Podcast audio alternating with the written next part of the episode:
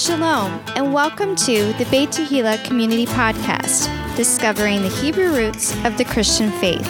And now, from beautiful Brandon, Florida, here are your hosts, Pastor Nick Plummer and Ryan Cabrera.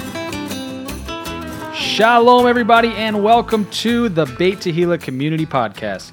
This is your co-host Ryan Cabrera, and I'm in studio here at Beit Tehillah Congregation with Pastor Nick Plummer. Hey, Pastor Nick. It is great to be here. Hallelujah. And, hallelujah. And we are studying the Torah portion, Vayira, and he appeared. And he appeared. And so, uh, if you guys wanted to go through point by point through the Torah questionnaire, uh, you can go back and listen to episode six of this podcast, and you will get an overview of the entire portion from start to finish. And so today we're going to hit some main points and knock out some stuff. Uh, you can find this Torah portion, Vayira, in uh, the book of Genesis, chapter 18, verse 1, uh, all the way through chapter 22 and verse 24. What an incredible Torah portion right out of the gate. I mean, think about it. We have the creation of the world, the fall of Adam and Eve, getting kicked out of the garden. We have, of course, the, uh, uh, my goodness, we have the Tower of Babel. We have Noah. Yeah. Uh, unbelievable amount of things that are in the Torah portions. But now we're really hitting it in stride. Uh, great things are happening. You know, uh, Abraham's name is, of course, changed from Abram to Abraham. He goes from an, an exalted father to a father of a multitude. And of course, you can go back and even study uh, the Torah portions itself when it comes to Abram becoming Abraham. Uh, he actually had to go through 10 tests, and we're going to be leading up to that 10th and final test. Uh, with his son Yitzhak or Isaac, which means laughter. But now let's get into, of course, he appeared. That is what Vayira means. He appeared. The Lord appears to Abraham. So we're going to do is we're going to read a little, we're going to talk a little, we're going to read a little and talk a little. So let's dive right into the story, and we're going to start off with Genesis chapter 18, verses 1 through 4 with Ryan. All right, here we go. Uh, chapter 18, verse 1 And the Lord appeared unto him in the plains of Mamre, and he sat in the tent door in the heat of the day. And he lift up his eyes and looked, and lo, three men stood by him. And when he saw them, he ran to meet them from the tent door, and bowed himself toward the ground. And he said, My Lord, if now I have found favor in thy sight, pass not away, I pray thee, from thy servant. Let a little water, I pray you, be fetched, and wash your feet, and rest yourselves under the tree. You know, this is a theophany of God. I mean, think about it. It says, The Lord appeared unto him in the plains of Mamre, with, of course, a total of three people. So we have, of course, uh, the theophany of God, of, of, the Lord, and we have, of course, two other gentlemen or angels. And so what's going to happen is uh, Abraham notices this and he jumps right in to a hospitality spirit. He has a hospitality spirit, and that's what we love at Beit Tehillah, even with our hospitality team with uh, D. Cromwell, does a wonderful job. And so we're going to look at his hospitality towards these guests. Uh, in Genesis chapter 18, uh, we're going to look at I guess verses 5 through 8. Let's go ahead and read those, Ryan, as we discover what Abraham was doing. All right, it says, And I will fetch a morsel of bread and comfort ye your hearts. After that ye shall pass on, for therefore are ye come to your servant. And they said, So do as thou hast said. And Abraham hastened into the tent unto Sarah and said, Make ready quickly three measures of fine meal, knead it, and make cakes upon the hearth. And Abraham ran into the herd and fetched a calf tender and good, and gave it unto a young man, and he hasted to dress it. And he took butter and milk and the calf which he had dressed, and set it before them, and he stood by them under the tree, and they did eat. Incredible. of course, it goes on to say that, uh, you know, here's the, the, the Lord and the two angels. And, uh, and in verse 10, it's going to be very interesting. What did one of the men say to Abraham about his wife Sarah in, in Genesis 18.10? Ryan, I want to read that verse. He says, I will certainly return unto thee according to the time of life, and lo, Sarah thy wife shall have a son. And Sarah heard it in the tent door, which was behind him. You know, and so they were up there in age, and, and of course, Sarah hears this. And of course, her name was changed from Sarai to Sarah, from dominative to a princess. Isn't that incredible? A princess. Well, she laughed within herself. Now that's incredible. So, you know, when you think about God and the two angels, uh, God was aware that she laughed inside of herself, like ha ha, ha real deep inside, and uh, and so you know, uh, this is this is a fact, and she could not believe that she's going to bear a son in her old age. And, uh, it goes on to say in verse 13, And the Lord said unto Abraham, Wherefore did Sarah laugh, saying, Shall I of a surety bear a child which am old? Is anything too hard for the Lord? At the time appointed, I will return unto thee according to the time of life, and Sarah shall have a son. Then Sarah denied, saying, I laughed not, for she was afraid. And he said, Nay, but thou didst laugh. You know, it's kind of interesting. Remember when Jesus would walk into a room, he knew people's hearts and thoughts and intents. That's scary. It is. You know, and so we can't hide anything from the Lord. And so, with that, you know, it, it's interesting. And I, I just got this thought as we move into the next part of the story. God always gives a sign before he gives a judgment. So he's telling Sarah and Abraham, You're going to have a son you know, uh, the same time this next year. And so, you know, the interesting thing is now all of a sudden we're going to get into some judgment. We're going to get into some judgment. and of course, we're going to have to go ahead and look at this story, uh, basically. And I'm going to have Ryan um, read, let's see, um, let's look at 18 verses 16 um, through 19. Got it. All right. Abraham begs for Sodom is the caption. Yeah, Abraham's faith is tested is the caption in my Bible. Look at that. There you go. Maybe the, are the captions in there in the Hebrew? It is now. and the men rose up from thence and looked toward Sodom, and Abraham went with them to bring them on the way. And the Lord said, Shall I hide from Abraham that thing which I do? Seeing that Abraham shall surely become a great and mighty nation, and all the nations of the earth shall be blessed in him? For I know him that he will command his children and his household after him, and they shall keep the way of the Lord to do justice and judgment, that the Lord may bring upon Abraham that which he hath spoken of him. You know, I can't stress it enough that we are justified by the finished work of the cross. We're justified because of our faith, not because of works. Uh, and so, as we begin to see this being poured out, I love what this says here. It says in verse 19 of chapter 18 in Genesis For I know him that he will command his children and his household after him, and they shall keep the way of the Lord. See, faith without works is dead. And this is where the, the, the argument comes into play all the time. Yeah. That now that we're saved, look what we get to do, Ryan. Look at look what we get to do. You know, and, and I've went over this time and time again because, you know, Abraham was was was justified uh, to have righteousness because he believed. Now, here's the interesting thing, and this all plays out in the New Testament with Christianity. Abraham was not circumcised at the time and there was no law. There was no Torah given at that time, uh, as far as the stone tablets and everything. Uh, won't get into the oral law and all that, but the bottom line, Ryan, is that that's incredible. You know, and as we look at the times we're living in today, uh, Torah is an option. Torah doesn't save you; it instructs you. And so, for people to accuse us of trying to keep the Torah for everlasting life or eternity is false.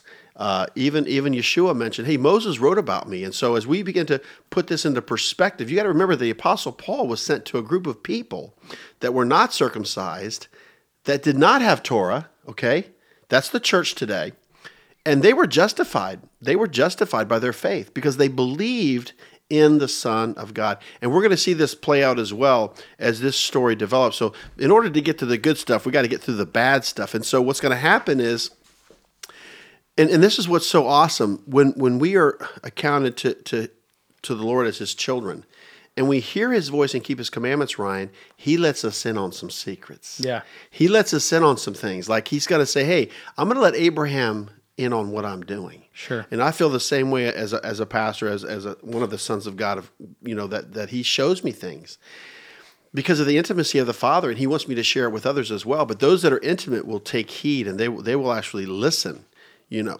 And so, and, and we know, in, of course, in 1820, the Lord said, because the cry of Sodom and Gomorrah is great, and because their sin is very grievous, you know, he's gonna he's gonna go down. He's getting ready to do some judgment, and and and Abraham knows it. He knows judgment is coming.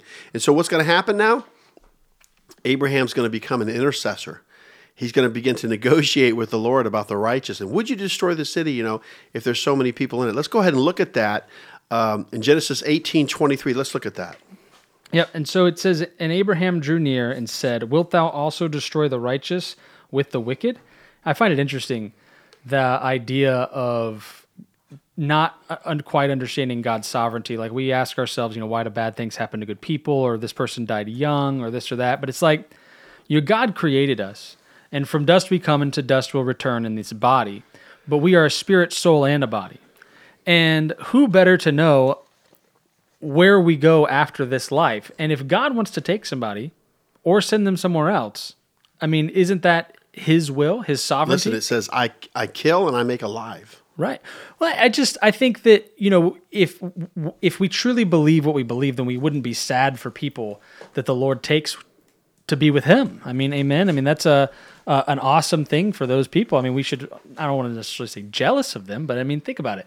These people uh, who would be righteous, that would be you know if it rains on the the just and the wicked, then wouldn't the just be rewarded in eternity? Well, yeah, absolutely. I mean, you know, it rains on the just and the unjust. Right. But then again, you know, obedience brings the blessing. Amen. Uh, of course, we all get the shrapnel from sin uh, around us. And so, once again, you're going to see something very interesting as, as Abraham becomes an intercessor. Uh, another character trait of even Moses being an intercessor. Uh, basically, and this is the order in which Abraham's crying out to the Lord Would you spare the city if there was 50? He said, Absolutely. What about 45 people? Or 40 or 30 or 20. He gets all the way down to 10. He gets all the way down to 10. Would, would you save the city if there's 10 righteous? And the Lord says, Absolutely. Well, guess what? There wasn't 10 righteous. I know. So 10 is a minyan. You know, this is why you'll see among the Jewish people uh, a minyan uh, to have public prayer, you have to have 10 men to have public prayer. So a minyan is 10. So this is where you get this number of, of 10. Let's see if we can find that verse, uh, Ryan, in chapter 18. Where, where do we find where he gets down to 10? Uh, I do believe. Let's look at verse 32. Yep, it's 32 and 33. Yeah. So it says, And he said, Oh, let not the Lord be angry, and I will speak yet but this once. Peradventure ten shall be found there. And he said, I will not destroy it for ten's sake. And the Lord went his way as soon as he had left communing with Abraham, and Abraham returned unto his place. Wow. So the theophany, God is speaking to Abraham. You know, nobody has seen the face of God in lit, but if he's a theophany, you can see him in the What? face. This is Yeshua. we can see Yeshua. As, as- think about it, a theophany. is a divine, it's a divine appearance of the Lord. So once again, we're going to get into God destroys Sodom and Gomorrah. Two angels are going to appear to Lot in Genesis chapter 19, verses 1 through 38. Let's go ahead and uh, if, if Ryan could read uh, in Genesis 19, verses 1 through 3. All right, here we go. It says, And there came two angels to Sodom at even, and Lot sat at the gate of Sodom. And Lot, seeing them, rose up to meet them, and he bowed himself with his face toward the ground. And he said, Behold, now, my lords, turn in, I pray you, into your servant's house, and tarry all night, and wash your feet, and ye shall rise up early, and go on your ways. And they said, Nay, but we will abide in the street all night. And he pressed upon them greatly. And they turned in unto him, and entered into his house, and he made them a feast, and did bake unleavened bread, and they did eat. So here's his hospitality. He offers unleavened bread. You know, a different kind of feast than Abraham, but he offers them unleavened bread. He shows hospitality. Now, notice that Lot is at the gate, which is a, what a position of prominence. Some have even said in some commentaries that Lot was the mayor. Yeah. He was like a governor of the gate, you know, he, he- of the city. He was an ambassador. He was an elder. You know, remember when when Boaz had to go to the elders, he had to go to the gate. So a gate is a power uh, or position of influence. Remember that the gate is, of course, a position of influence. Sure, and, I uh, think you know it's obviously Abraham's influence here that uh, Lot sees them, knows who and what they are, and immediately bows his face to the ground toward them, just like Abraham did. And then what does he do? He he extends hospitality to them as well, just like Abraham did. Um, and so he's doing you know what Abraham would have done, but now but he's he's he's in this other place, being kind of tainted by this other place. You know, I don't have time to get into it, but I know in the New Testament, I believe it's one of Peter's letters. I believe it is. Uh, Lot was considered righteous, right? but he was tormented. Yeah. So sometimes we put ourselves in a situation among the wicked or whatever, or, or in a bad situation or a bad place, and we become tormented. You know, and, and so once again, I think it could be self afflicting as well. But just a reminder, Lot was considered righteous in that in that in that sense of the word. So let's go ahead and look at what's happening now as he shows hospitality towards the two angels in his house. I'm going to have uh, Ryan read verses four through six of chapter 19 of Genesis. This is an incredible story. All right. And before they lay down, the men of the city, even the men of Sodom, compassed the house round, both old and young, all the people from every quarter. And they called unto Lot and said unto him, Where are the men which came into thee this night? Bring them out unto us that we may know them. And Lot went out of the door unto them and shut the door after him. You know, here's a, here's something to think about. A perspective. The people knew that there were angels, And they wanted some to kind know of beings them. Yeah, they in his house. Yep. So when you think about angels leaving the first estate or cohabitating with, of course, angels and of course the Homo sapien, the the, the females, um, you know, there's something inappropriate going on here. And it's mentioned So- that there's something inappropriate in the New Testament. Even in the past, Yeah. we know when we deal with the Nephilim and different things, and I know some people have a hard time with that, but I just want to remind all of you, and you can just think about this, and if you'd like to email me back, that'd be great. But uh, the bottom line is that Genesis three fifteen, uh, there is enmity between the seeds. Satan has seed, and the woman has seed, and so there is this enmity. There, there's this war going on. Uh, and that's why you're seeing what you're seeing in the behavior of some people. You know, uh, even Judas was likened as a type and shadow of a son of perdition. But Satan is going to have a son called the Antichrist, and nobody wants to talk about this. Think about it: a woman is going to to carry and be impregnated with the son of perdition, the, the, the son of Satan. And we see this play out in Hollywood movies and scripts, but the bottom line, gentlemen and ladies, is that it's happening. It's happening right now. Something's happening, and we need to be aware of it. So, you know, the, the bottom line is that he was willing to give his daughters up instead of the two angels uh, out of hospitality. I think in this position, you know, that maybe this is just me writing my own opinion into the story, which it totally is. But I feel like he knew that they weren't going to take his daughters. You know, it was one of those things where like they're not interested in that. They he want was what they willing to give up his daughters. He had such great hospitality, but I mean, I don't think I could give up my daughters. Well, that's what I mean. I don't think he. I think he knew that that they weren't going to take him. You know? I mean, you know, so so what happens now is they- they grab Lot and bring him back inside, and they strike these people outside the door with blindness, that's total right. blindness, Yeah. and so now they're blind, and uh, and now the angels are going to take Lot and his wife and two daughters out of the city. They're going to go out of the city, and of course, you know that in Genesis nineteen seventeen. Uh, they're going to give some instructions. Go ahead and read that verse in regards to the instructions of the of the two angels to Lot's family. Sure. So it's 1917, and it says, And it came to pass when they had brought them forth abroad that he said, Escape for thy life, look not behind thee, neither stay thou in all the plain, escape to the mountain, lest thou be consumed. So think about. So here's the instructions. Right, get out of the city. Right, Don't look back. Go to the mountain. Don't look back. But look what happens. Genesis 19:26. Yep, and it says here, but his wife looked back from behind him, and she became a pillar of salt. Wow, you know how many times do we look back? You know, like a dog returning back to its vomit. You remember Yeah, that saying? I do. We all fall into that little trap sometimes. You know, we just like a dog returning back to its vomit. You know, I just I- I just can't help but thinking about that. Um, you know, and it's interesting too because you know it's just like the sins and and and when Nehemiah points out, you know, you've taken foreign wives, they've led you astray. Uh, that's what happened to King Solomon. That's right. And he had so many women in his life. He totally just kind of lost it, you know, and all of a sudden now he's participating in things he never thought he would. Um, the, the man who wrote Ecclesiastes, the man who ruled and reigned for 40 years, the great Solomon. The man who wrote Proverbs. I mean, come on. You know, he experienced everything. But uh, once again, what happens is uh, we end up going astray. And so in Genesis 19:24, uh, we have, of course, uh, brimstone and fire uh, coming down upon the city. Uh, once again, brimstone and fire. And we've had the opportunity of some people in our congregation have actually been out there uh, in the area of that's believed to be Sodom and Gomorrah. And Ryan, they have literally found brimstone Oh, yeah, for sure. and they actually brought it back and we we lit it we lit it and you can actually see where these dwelling places uh, archaeologically speaking you see like windows Yeah. walls but brimstone and, and they brought it back and listen this brimstone is so hot when they lit it at the church here we had L.A. Marzulli here and everything it could literally melt a quarter it was melting metal That's great. It's like rocket fuel. You know, what I mean, It's brimstone. yeah, no, it burns. It's got a charge. I hot mean, and quick. That I mean, you talk about judgment. That is serious. Well, so think about this. So, fire. so you know, God promised that He would not judge the earth with water anymore, and you know, I don't know if really that's the good end of the deal.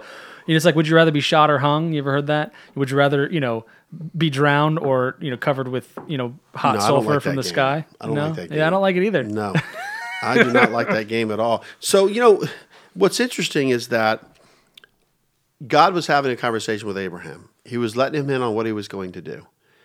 And he couldn't spare the city because there wasn't 10 righteous, but he got, of course, Lot and his family out of there. Lot's wife becomes a pillar of salt. Uh, that's definitely not good.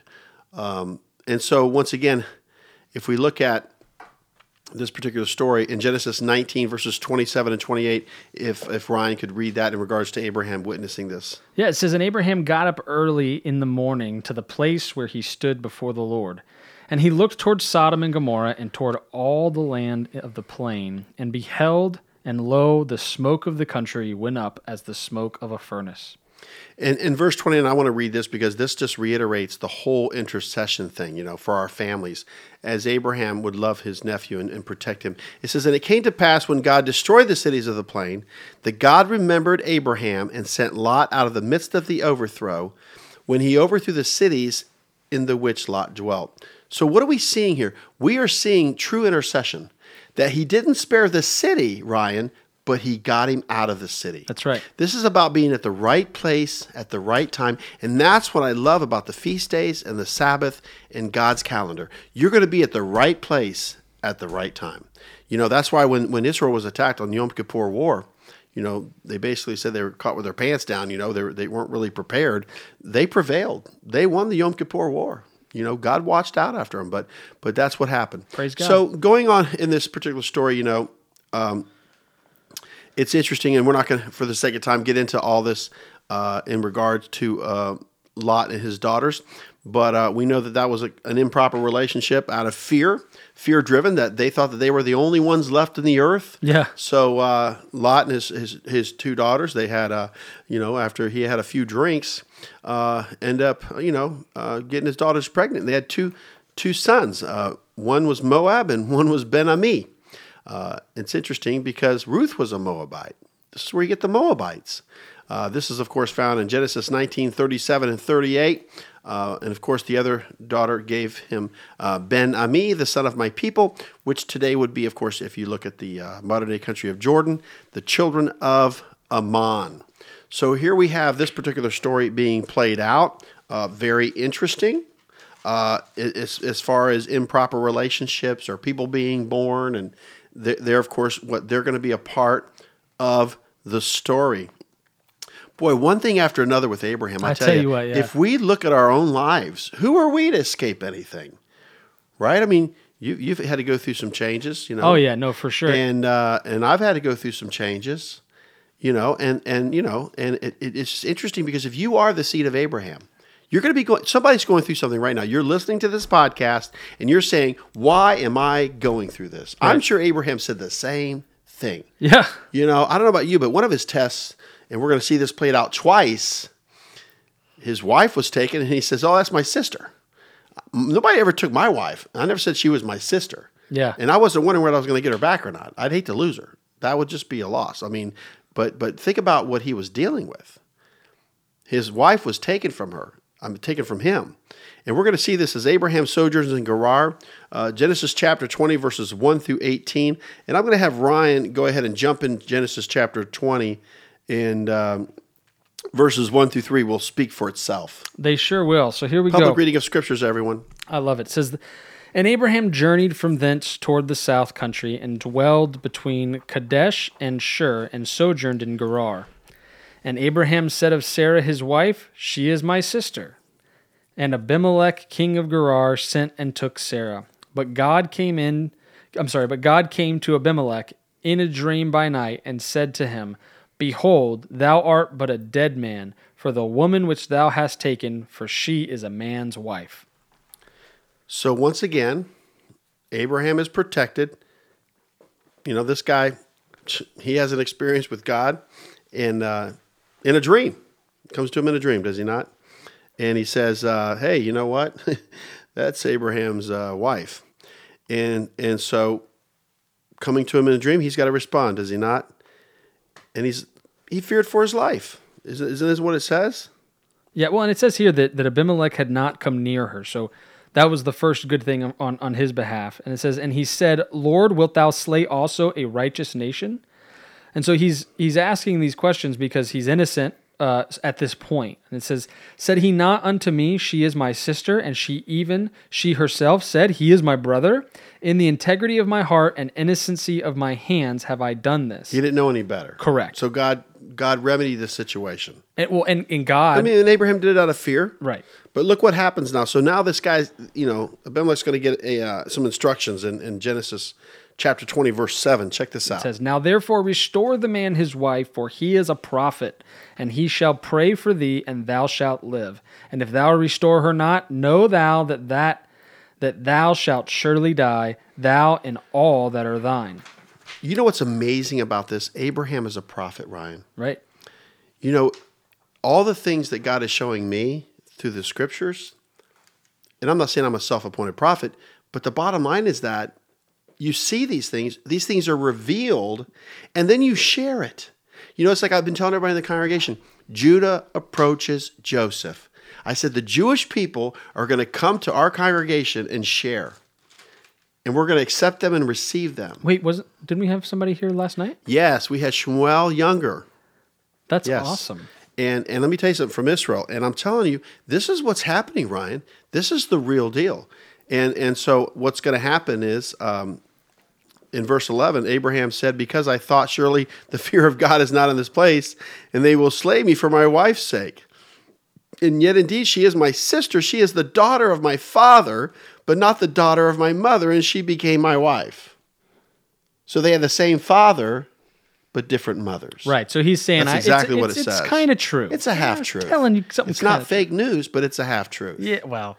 Who was it that said? Was it Giuliani? Is truth truth? Truth isn't truth. What are we doing? I don't know. What's the definition Rudy of Giuliani, is? the lawyer for for President Trump, like President Clinton. the- What's the the, mayor of definition of, is? I mean, you know, truth is truth.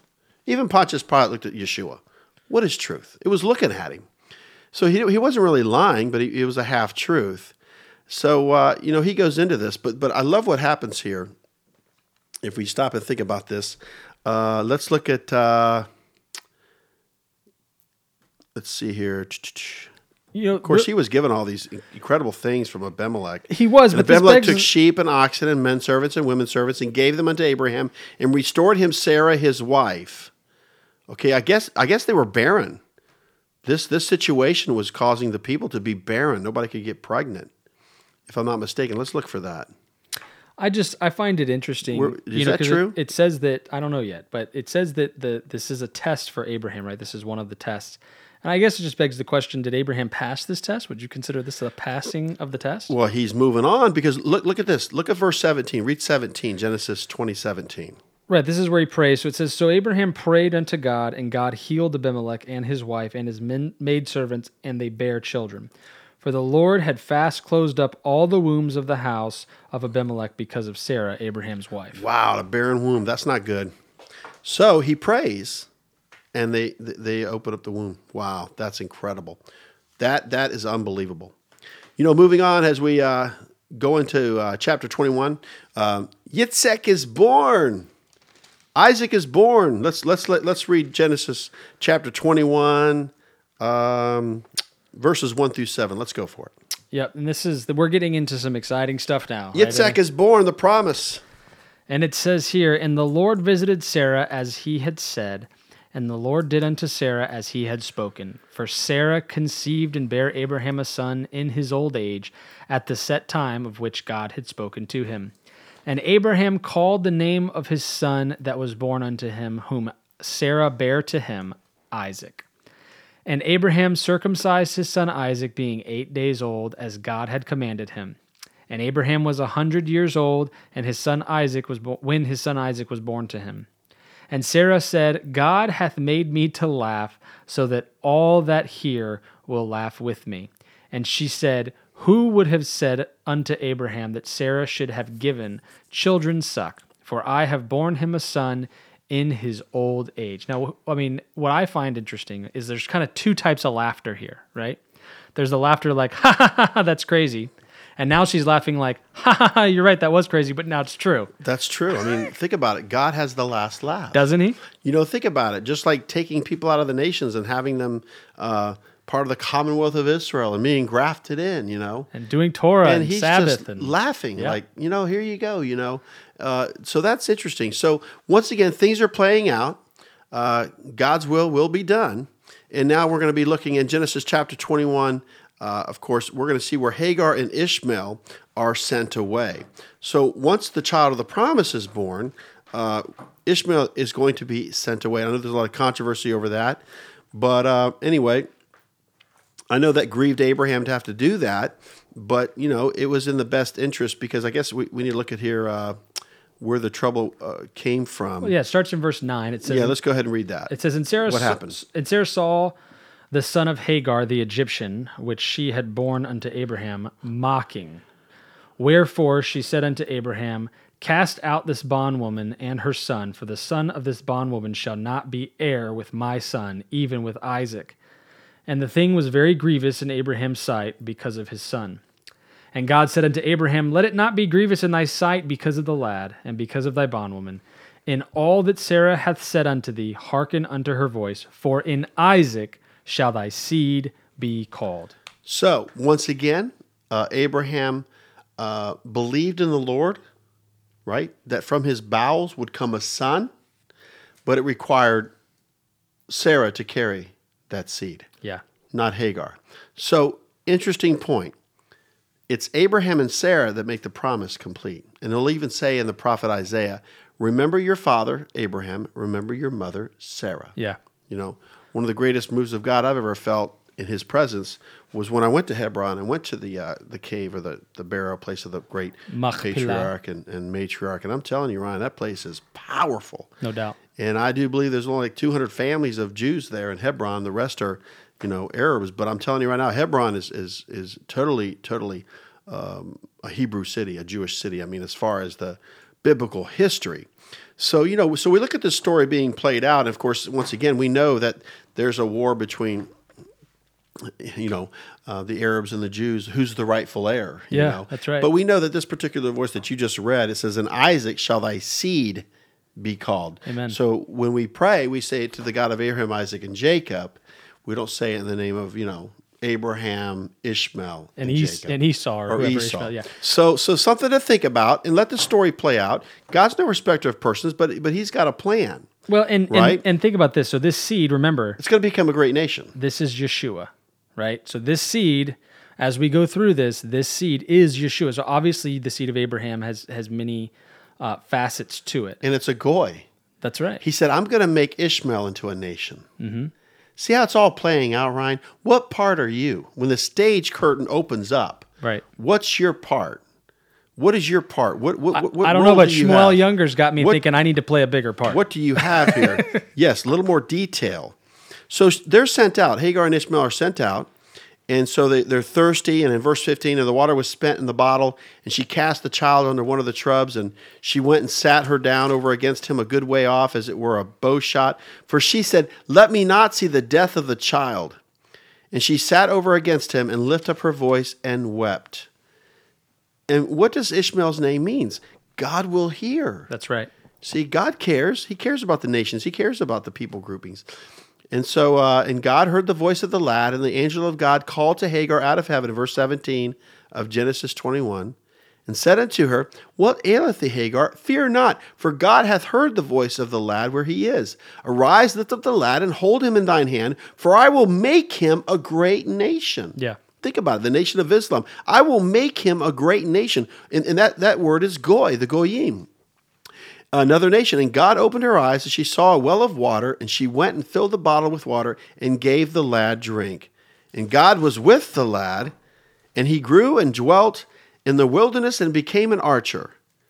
And he dwelt in the wilderness of Paran, and his mother took him uh, a wife out of the land of Egypt. So there we have uh, the story of Hagar and Ishmael leaving this story, once again becoming inactive for a while. And then, of course, we're going to go into uh, where and, and we're not going to spend a lot of time because we want to get into the, the last test of Abraham. Of course, uh, in Genesis 21 8, we, we don't remind everyone that uh, when Isaac was weaned, boy, they had a great feast, you know. So Abraham got his wife back.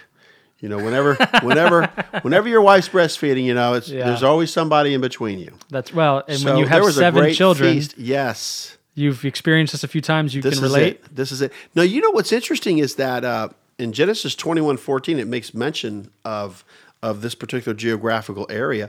It's in the wilderness of Beersheba. Mm-hmm. You know, from Dan to Beersheba. So that's the the southern part of Israel.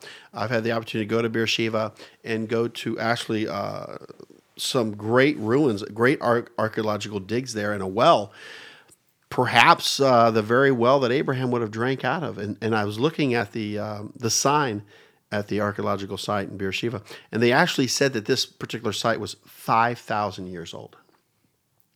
That blew my mind. Yeah, no doubt. I mean, America is 200 something years old. What 1776 when it was founded? Here we have a site that's that's dated 5,000 years of history of civilization there. That's unbelievable. Also, I- if I'm not mistaken, don't quote me on this, but I'm pretty sure Beersheba is the fifth largest city in Israel. And uh, the first prime minister, David Ben Gurion, is a great place there in Beersheba where he lived and, and dwelt, but a great park there named after him. But uh, the first prime minister, David Ben Gurion, actually believed in Beersheba that we need to uh, industrialize the desert. We need to grow and bloom and to be plant and to, to have people there. And so once again, uh, once again, remember Ishmael means uh, God will hear, and he's going to become a great nation, and he's going to be an archer. Um, what's relevant about this portion at this point? Think about this. In Genesis chapter 21, verses 17 through 34, for the sake of time, uh, Abraham makes a covenant with Abimelech in regards to the wells and everything. So they basically, and I'm not going to get into all of it, we have to learn how to come into an agreement with others in our life, to have associations and to have agreements, you know. Uh, and so once again, um, Abraham and Abimelech made a uh, made a covenant, and uh, and Abraham gave him a sheep and an oxen, and of course they were of course you know uh, fighting over wells of water, but they came to an agreement, and so there we have it. And of course, once again, there's a, there's an agreement made. Uh, so remember that everyone, as you're going throughout life, we all have to learn how to make agreements to keep our word. And we're on the journey and we need to build bridges. Amen. We need to build bridges. So, last but not least, we're going to finish up here with Genesis chapter 22, verses 1 through 19. And uh, let's go ahead and uh, I'm going to have Ryan read, of course, uh, verses 1 through 5. All right, here we go. And it came to pass after these things that God did tempt Abraham and said unto him, Abraham, and he said, Behold, here I am. And he said, Take now thy son, thine only son Isaac, whom thou lovest, and get thee into the land of Moriah, and offer him there for a burnt offering upon one of the mountains which I tell which I will tell thee of. And Abraham rose up early in the morning and saddled his donkey, and took two of his young men with him, and Isaac his son, and clave the wood of the burnt offering, and rose up and went unto the place of which God had told him. Then on the third day, Abraham lifted up his eyes and saw the place afar off. And Abraham said unto his young men, Abide ye here with the donkey, and I and the lad will go yonder and worship and come again to you. Wow. So here he is. He's heading. He's heading to the Temple Mount. You know where the Dome of the Rock is today? Yep. That is believed to be the site where Abraham was going to offer up Isaac. You know, and so Isaac, you know, he's a grown man. Right. He's He's not some little guy. I think if you do the math, He's I've in his 30s. Yeah, 30s, 37 at this point. So so think about it. So so he has fire, he has wood, you know, and, and he makes his way. But I love what he says here. We're going to go yonder and worship, and we're going to come again to you. Yeah. See, we're going to come again to you. So he's asked to, to offer up his only Well, and I wonder, son. you know, I wonder, Sarah. you know, because I think the way that God works, you know, we've in this situation, obviously Abraham's actions have muddied it up a little bit, right? The whole Hagar situation, the whole "you're my sister" twice Right. situation, and I think maybe at this point God gives him a son that he promised, and then now God's like, "All right, give him back." I mean, really and truly, you know, and, and I know that God doesn't believe in murder, of course. but He's asking for for this uh, young boy to be a sacrifice, literally. And so let, us look at uh, let's look at okay, let's look at uh, verses six through nine. Let's right. read that.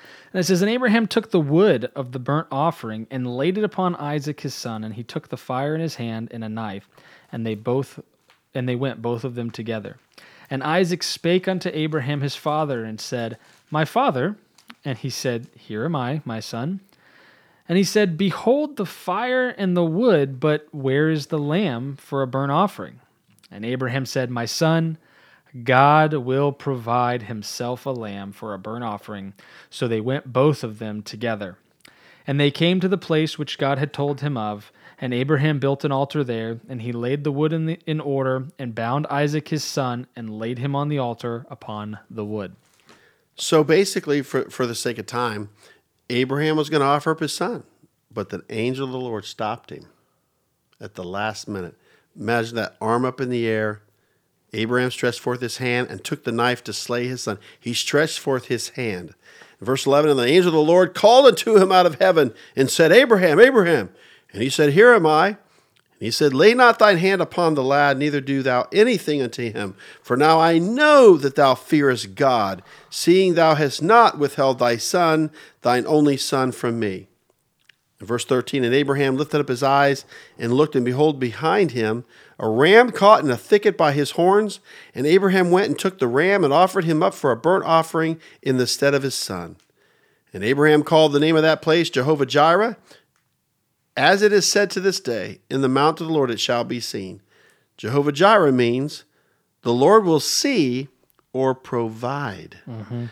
Now, this is called the binding of Isaac, the, Oh, Akedah, Akedah, Genesis yeah. 22. It's read on the second day of Yom Teruah among the Jewish people. Think about it. In the seventh month, on the first day, here we have the blowing of trumpets. This is the reading, Ryan. So every year in the synagogue, they are reading about the binding of Isaac, which is a picture of Yeshua. So, doubt. what did Yeshua say, though? And, and I won't go into the Gospels right now, but Yeshua said, Oh, Abraham, he saw. He saw what was going on. Yeah. The ram caught in the thicket. He saw my day and he was glad. He saw it and was glad. So what is that saying? That that Abraham understood that God will provide. That's right. So he wasn't willing, you know, he was willing to give up his only son, but he didn't have to because God was going to do it. That's right. Now, Ryan, if we go back to the very beginning, he said, Abraham, from your bowels will come forth a son, an heir. And Abraham believed that, and it was accounted to him for righteousness. So we can say and dedicate this podcast to Yeshua HaMashiach, Amen. Yeshua, the Son of God, the only begotten Son, that he was the provision. And God did he not was the ram caught in the thicket. and God did not withhold his son. No, he didn't. No, he didn't. You know, let's let's look let's let's read verses 16 through 19 in Genesis 22. What an awesome story. No, tell me about it. Genesis 22 verses 16 through 19. All right, and it says, uh, and said, By myself have I sworn, saith the Lord, for because thou hast done this thing, and hast not withheld thy son, thine only son, that in blessing I will bless thee, and in multiplying I will multiply thy seed as the stars which is upon which is in heaven, and as the sand which is upon the seashore. And thy seed shall possess the gate of his enemies, and in thy seed shall all the nations of the earth be blessed, because thou hast obeyed my voice.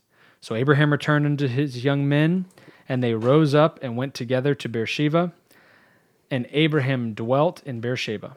Boy, I tell you what. You know, uh, tell you a quick story about Beersheba being there at the well and everything, you know. Uh, Ryan, incredible things are happening. Incredible things are happening. So I'm at Beersheba and I'm at this well sharing about the 10 things that make up the Abrahamic covenant. And just like Peter has the sheet come down, I'm sitting there and I'm thinking, oh my gosh. And all of a sudden, I'm looking at the children of Abraham. So what happens? This sheet actually comes down. It's like the children of Abraham are at the top. And then these three arrows come down. First of all, from Abraham come these three children. The first one, of course, we have Isaac, or we have what? The Jewish people, Yitzhak. Then the second one comes down, right? Here we have Christianity From Abraham comes Christianity. From Abraham comes Judaism. And then the third and, and final one we have, of course, we see Ishmael, Islam. So from Abraham come the three faiths. Yeah. He did it. God did this. He's responsible for allowing it to happen, Ryan. So as we think about those three groups, those three categories or three pillars, what happens and what comes out of uh, uh, out of Judaism, but Jews for Jesus, the Messianic movement, right? And then from Christianity, what do we have today? The Hebrew roots. the Hebrew roots of the Christian faith. And then, of course, in regards to Islam, we know that we have a lot more radical Islam. Right. But this is a public record, right? I'm, I'm not saying anything that's out of the ordinary. Sure. So, what's interesting, though, Ryan, is this that from the Jews for Jesus, the Messianic movement, from the Hebrews to the Christian faith movement, and also from radical Islam, from, from the Hebrews to the Christian faith movement, we have like a Beit Tehillah, putting it all in perspective that we belong to Yahweh, that we belong to Him, and that we need to fulfill what the, what the prophets have foretold. That we're not Jewish, we're not natural branches, but we are coming out of the nations, Ryan, and He's writing Torah on our minds and our hearts. For those of you that are listening, listen closely. Your own worst enemy is yourself. Pursue everything that He has for you. Pursue it all because you're heirs according to the promise in Galatians. If you're in Christ, you are the seed of Abraham. Now, how far do you want to go? Think about it. So I'm only saying that because we know among these movements that there's there's you know there there's uh, things that need to be corrected, and so I'm only sharing my viewpoint, my my take on it. That I love that opportunity that the Father's given us to be able to minister to the church and also have a foot in the synagogue as well to build bridges. Right. You know, because of who we are. So we not we're not alienating ourselves. We're not compromising our faith, but we're actually fulfilling what the prophets have foretold, Ryan. It says that if people would come out of the nations, the nations would come alongside the Jewish people and be a part of the last days movement. That's right. And check this out. Don't alienate yourself. And so at this point in the story, um, I guess we'd have to ask ourselves if we are the seed of Abraham and heirs according to the promise, then the question begs well, if Abraham had more than one seed, which seed are we talking about? Which is the promise? We seed? haven't even got into Keturah. He goes, That's because right. we're going to talk about the, the Torah portion. listen, of we don't- we don't get ahead, Sarah right? next week. Yeah, Yeah, that's right. we don't get ahead. Can we talk about Leviticus? No. no, I just can't fit that in. no, not today. And not Conan either. Oh, no, not today. No. But I mean, I guess the point being that it's it's Isaac is the answer to that, and so we're going to continue as we go through this to follow the seed. But just keep that in your mind if you are the seed of Abraham, that these Torah portions are speaking to you, and you're seeing how that seed through history um, is per, you know perpetuated. And let me, that- let me is that a word, perpetuate? Yeah, to perpetuate. I mean, think about it. Think about it, Ryan. I'm This thinking. is this is what's interesting. See, there's a there's a part of the family that's active. There's another part of the family that's inactive. So we close it out with Nahor's family in verse 20 of chapter 22. And it came to pass after these things that it was told Abraham, saying, Behold, Milcah, she hath also borne children unto thy brother Nahor. So Abraham's brother's having children. So hmm. what I've noticed in the stories in the Bible, there's a part of the family that's inactive. Yeah, Like maybe our parts right. of our family are not really active like they could be. Or but friends. we're hoping for Yeah. them. Yeah. We're believing for them, but something inside of them has not been activated quite yet. They're not where they really need to be. They're not where we're at, but we want them to be where we're at. But that would be inactive. So I would say that that that Ryan is active, Nick's active. Yeah. We're the active side of the family, right? We're the movers and shakers. And and I want to encourage you that someone has to do it. So whatever he puts in you, you know, without faith it's impossible to please God. We have to give an account of the faith that is in us. You have to share with people what you believe and why you believe and respect others. Yeah. Respect people's free will. So what an incredible Torah portion. Wow, we just can't do this in 30 minutes. There's oh, no for sure. way. And once again, all praise, honor, and glory to Yeshua HaMashiach, for he is the ram caught in the thicket. Oh yeah, and you know what's interesting is I guess I wonder with all these family members and stuff, and this just this question just kind of came to me. It'd be interesting to know your thoughts. Do you think Abraham went to the winter festivals? Do you think he participated in the holidays of the idolaters? I don't believe so. I don't think he did either. I don't believe so. So thank you guys so much for listening. Uh, What an awesome Torah portion. And he appeared. Who appeared? The Lord appeared. And I just pray over you guys that are listening that the Lord will appear to you, that he'll appear to you in a real way, that you'll have a personal relationship with Yeshua, with Jesus Christ of Nazareth, and that you'll follow him, and that you'll keep his commandments, and that you'll fall in love with him, and that you guys will have an intimate, long standing relationship, and he'll get you through everything. That's my hope for you guys.